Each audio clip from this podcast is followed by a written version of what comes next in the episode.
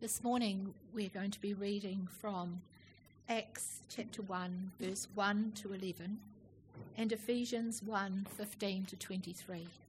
We just ask the Holy Spirit to open His word to us.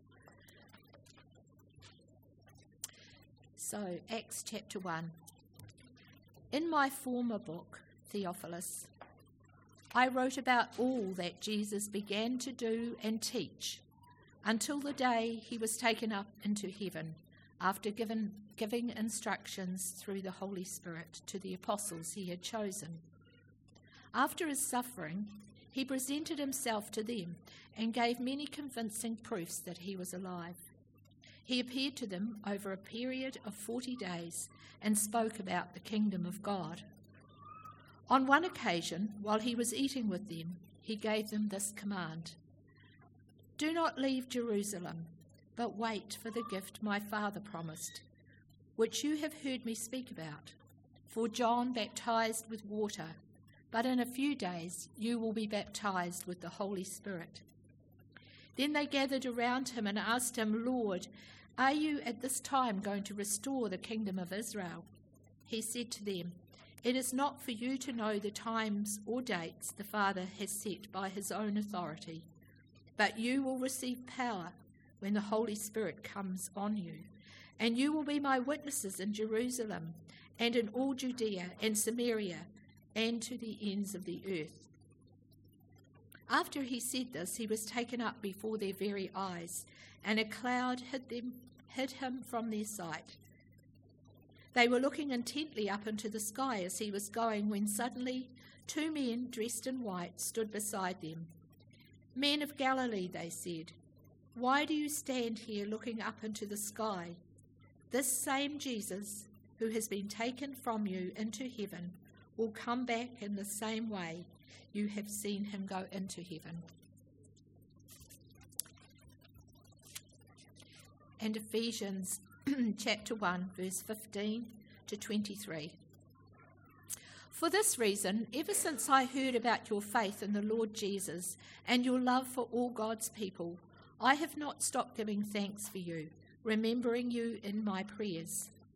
I keep asking that the God of our Lord Jesus Christ, the glorious Father, may give you the spirit of wisdom and revelation, so that you may know him better. I pray that the eyes of your heart might be enlightened, in order that you may know the hope to which he has called you the riches of his glorious inheritance in his holy people, and his incomparably great power for those of us who believe. That power is the same mighty strength that he exert, exerted when he raised Christ from the dead and seated him at his right hand in the heavenly realms, far above all rule and authority, power and dominion, and every name that is invoked not only in the present age, but also in the one to come. And God placed all things under his feet and appointed him to be head over everything for the church, which is his body, the fullness of him who fills everything in every way. This is the word of the Lord.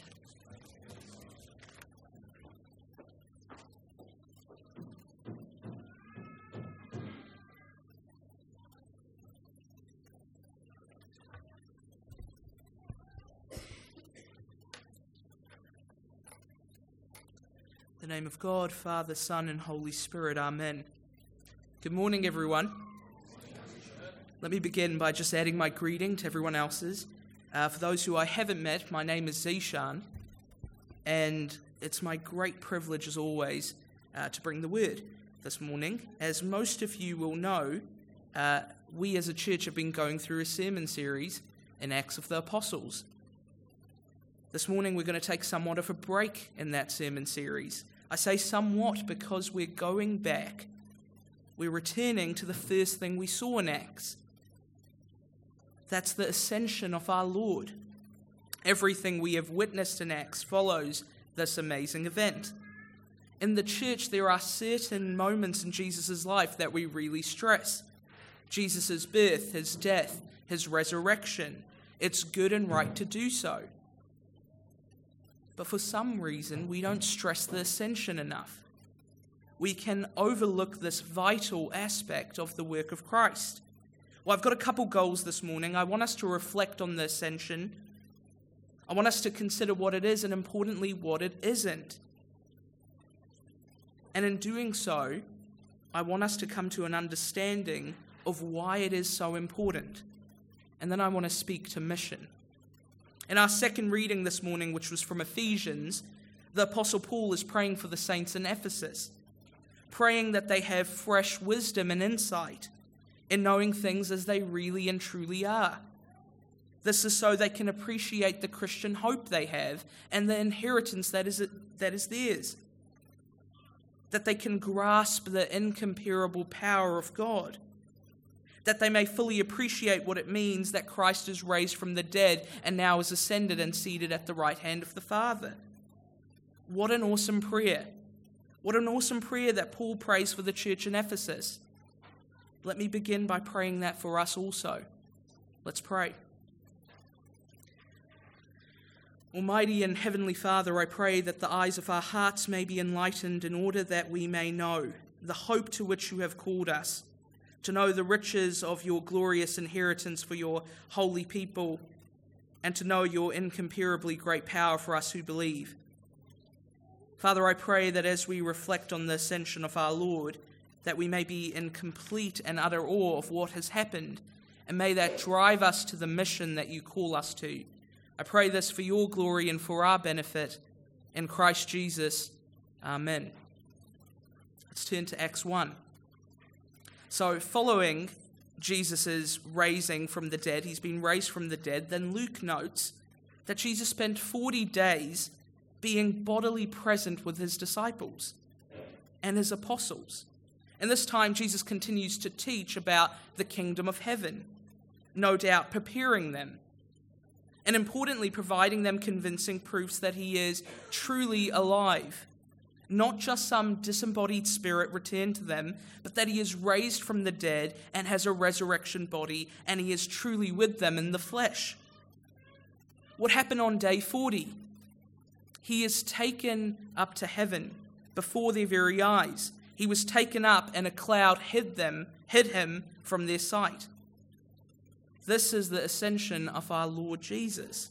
His last act on earth is to be taken up and to be seated at the right hand of the Father. Why does Jesus leave his disciples? Surely this is something we shouldn't be celebrating but it's a feast day. Wouldn't it have been better if Jesus had stayed with them? There's an absolutely beautiful account of Mary Magdalene, this close follower of Jesus, in John's Gospel. Mary encounters the risen Lord. He was dead, and so she was mourning, she was grieving, but now, now she hears the Lord call her name. She sees her Lord before her very eyes, alive. So she embraces him, she grabs him. She had lost him, and now she clings to him so that she can never lose him again. But Jesus says to her, Do not hold me. Do not hold on to me, Mary, for I have not ascended to my Father. On the surface, we can read the ascension as Jesus leaving us and leaving this world. We can read the ascension in a way that puts heaven and earth at odds with one another. Jesus leaves the material world and enters some heavenly realm, and now we wait it out till we can get there also. This is exactly what the ascension is not. If we read the ascension in a way that makes us think that we have less of Jesus' presence, then we fail to grasp it. The ascended Jesus is intimately connected with his people he is present to his people. If Jesus remains on earth, in this realm, if you like, he remains with certain limitations. He is truly human. He has a real body, a transformed, resurrected one, but a real body nonetheless. Therefore, he can only be present to one spot at one moment. Mary, don't hold on to me. I need to ascend to my Father. It is to our benefit we don't just have access to Jesus in one place at one moment. Now we can speak and relate with him in any place at any time. As Jesus now enters the presence of the Father, he is glorified and has a universal and timeless scope. Jesus is present in an intimate way for all who are in him. That is the church. Look, I want to sketch out what the ascension means so we can come to understand why it is so important. Paul in Ephesians is praying that we might know the hope to which we have been called to, the riches of his glorious inheritance, and his incomparably great power, that we might know these three things. And all three things benefit us, the church. In all three, Jesus makes his presence known to us. Firstly, let's talk about inheritance.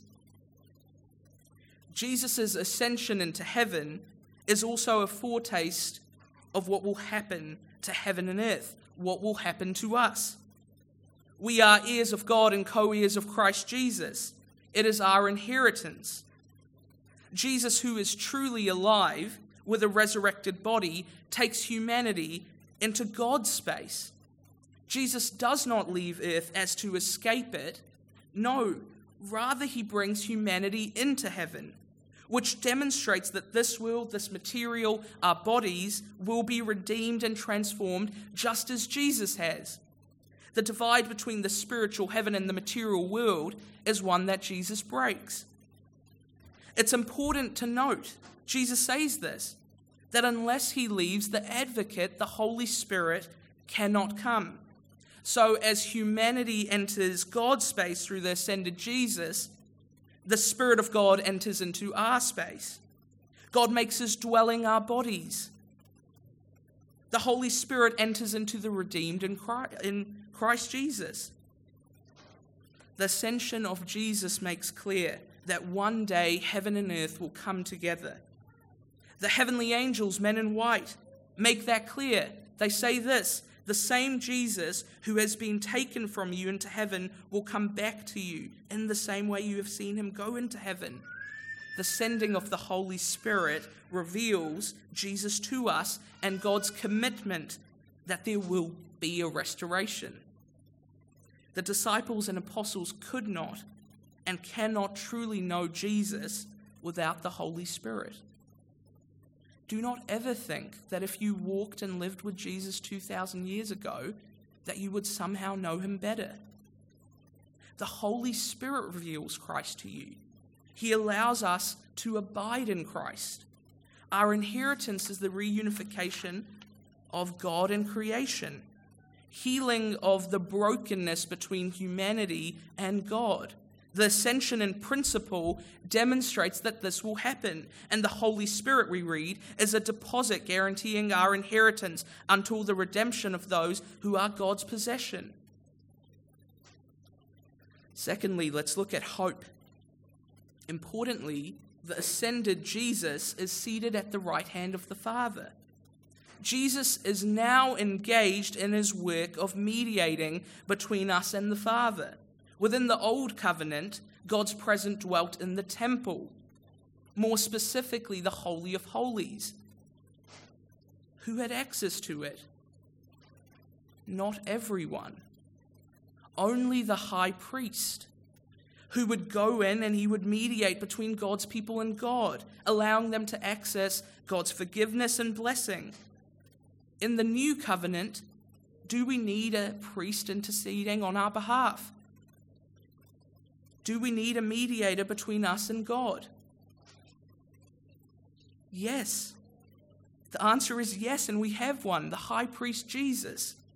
This is important. Hebrews 4 expresses it this way Therefore, since we have a great high priest who has ascended into heaven, Jesus, the Son of God, let us hold firmly to the faith we profess, for we do not have a high priest who's unable to empathize with our weaknesses but we have one who has been tempted in every way, just as we are, yet he did not sin.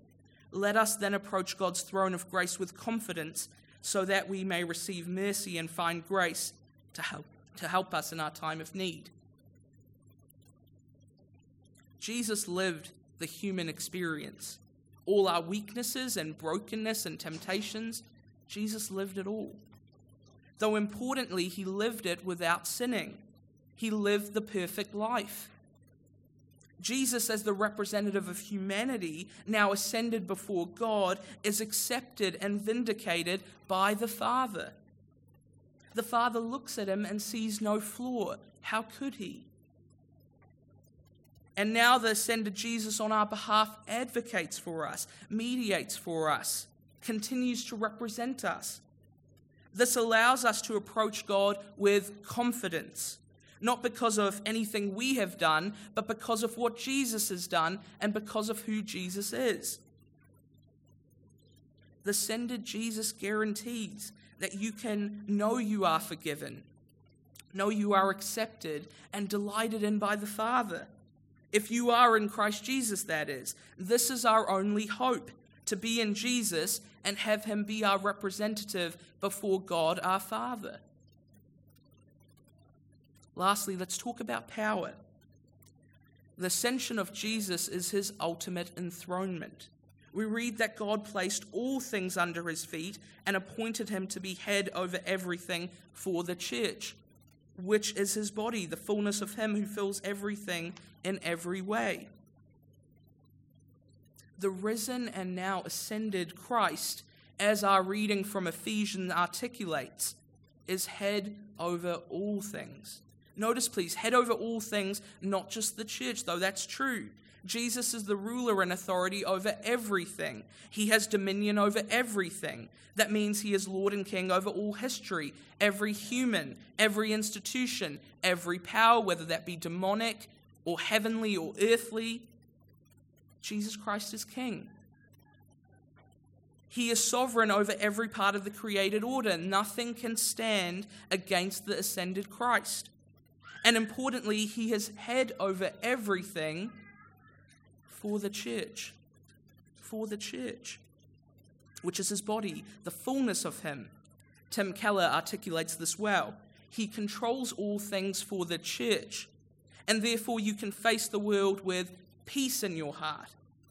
He's at the right hand of God as the executive director of history, directing everything for the benefit of the church. If you belong to Him, then everything that happens ultimately happens for you. Jesus ascends not to escape earth, but to properly put everything where it should be, under His dominion and under His rule.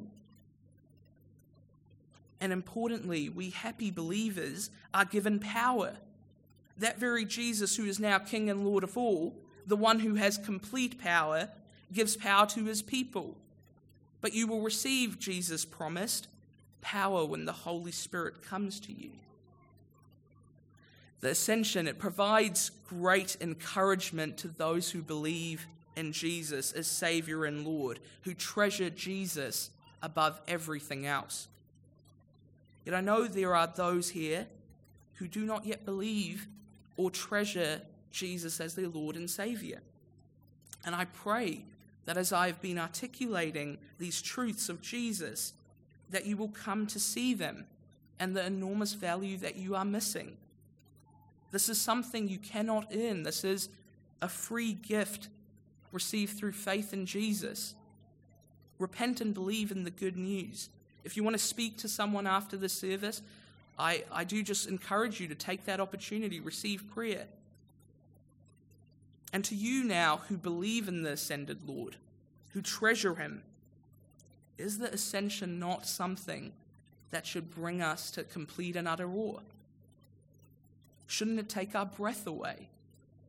Are you not in total shock in what it means for us as the church? As I begin to wrap up, I want to speak to mission. The ascension is not some ethereal, strange doctrine. It's real, and therefore it has real implications. Let me briefly articulate two missional implications on this Mission Sunday. I began with articulating how it is a misunderstanding to view the ascension as an absence of Jesus in our lives the ascended Jesus is present to us who are in him. It is the very presence of Jesus in us that drives us to be missional. We are called to take his presence among us to the ends of the earth.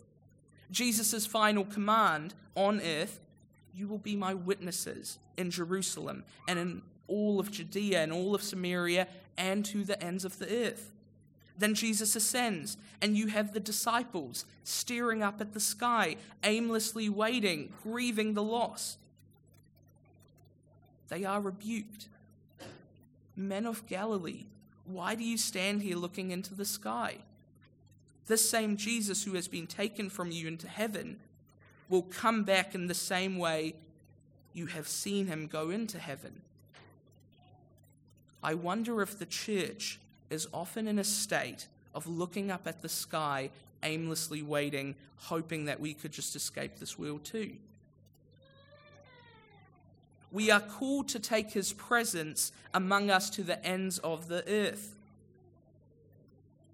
The task is to share the hope and inheritance we have, to demonstrate the incomparable power of God.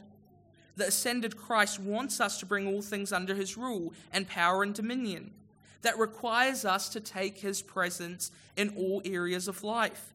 We might like neat divides. Jesus' authority is over the church. Well, no, that's not how it works. Jesus' authority is over all, and he is bringing heaven and earth together and has commanded us to be unashamedly joining in that work. We need to be uncompromised witnesses to Jesus Christ, risen, ascended, glorified, who is now ruler of this world. Importantly, this is not something we do in our own strength. By no means, the ascended Jesus, who is present to us, is directing us, enabling us, sustaining us. The ascension means that there is also an urgency to mission.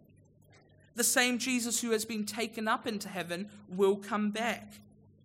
Jesus went into heaven, but will one day return as our conquering king. He will come back to judge the living and the dead. Jesus' coming back is something that we eagerly long for, we desire, we pray, Come, Lord Jesus. But we also know that when Jesus comes back, he will cast out all things that are not united to him. That includes all people who do not believe in him. This should motivate us. We must take the call to mission seriously and with urgency.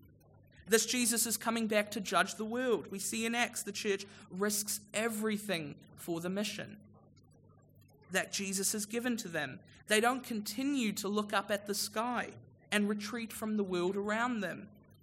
But through the prompting of Jesus, through the power of the Holy Spirit, because of the hope they hold so closely and the glorious inheritance that is theirs, they charge into the world around them. Like a thunderbolt, they strike. Nothing stands in their way from witnessing to Christ in all they are doing. They're persecuted and even led to the slaughter. They go to the dark, dirty, despised places, all because they desire to make Christ's presence known. They face trouble, hardship, famine, nakedness, danger, and sword, all because they desire to make Christ's presence known. They leave the comfort of looking aimlessly upward and direct their attention towards the mission field. They're aware of the fierce judgment to come. They're aware that some will not enter into the presence of Christ. Therefore, they understand the urgency. They understand the urgency. Can I end with this? This is a from a hymn I really love. Do not stand and stare and wonder. Do not stand and stare and wonder into the sky above. You have seen the wondrous glory of the risen Lord of love. And just as you have seen him ascend into the skies, so shall your living Saviour return before your eyes. Alleluia, alleluia. We praise our God and King. Alleluia, alleluia. Your people ever sing. Hope Church, let us today especially rejoice in the magnitude of the ascension, the hope we have the riches of his glorious inheritance and his incomparably great power for us who believe. Let us rejoice in the presence of Jesus in our lives, I hope we will go away reflecting and marveling and praising God for what he has done through the ascension of Jesus. However, I hope we do not stare and stand in wonder. The ascended Jesus wants us to be witnesses to his glory in the world around us and to make his presence known. Again, this is not something we do in our own strength or in our own power. So let's pray now to close and ask God for help to be able to engage in this mission. Let us pray.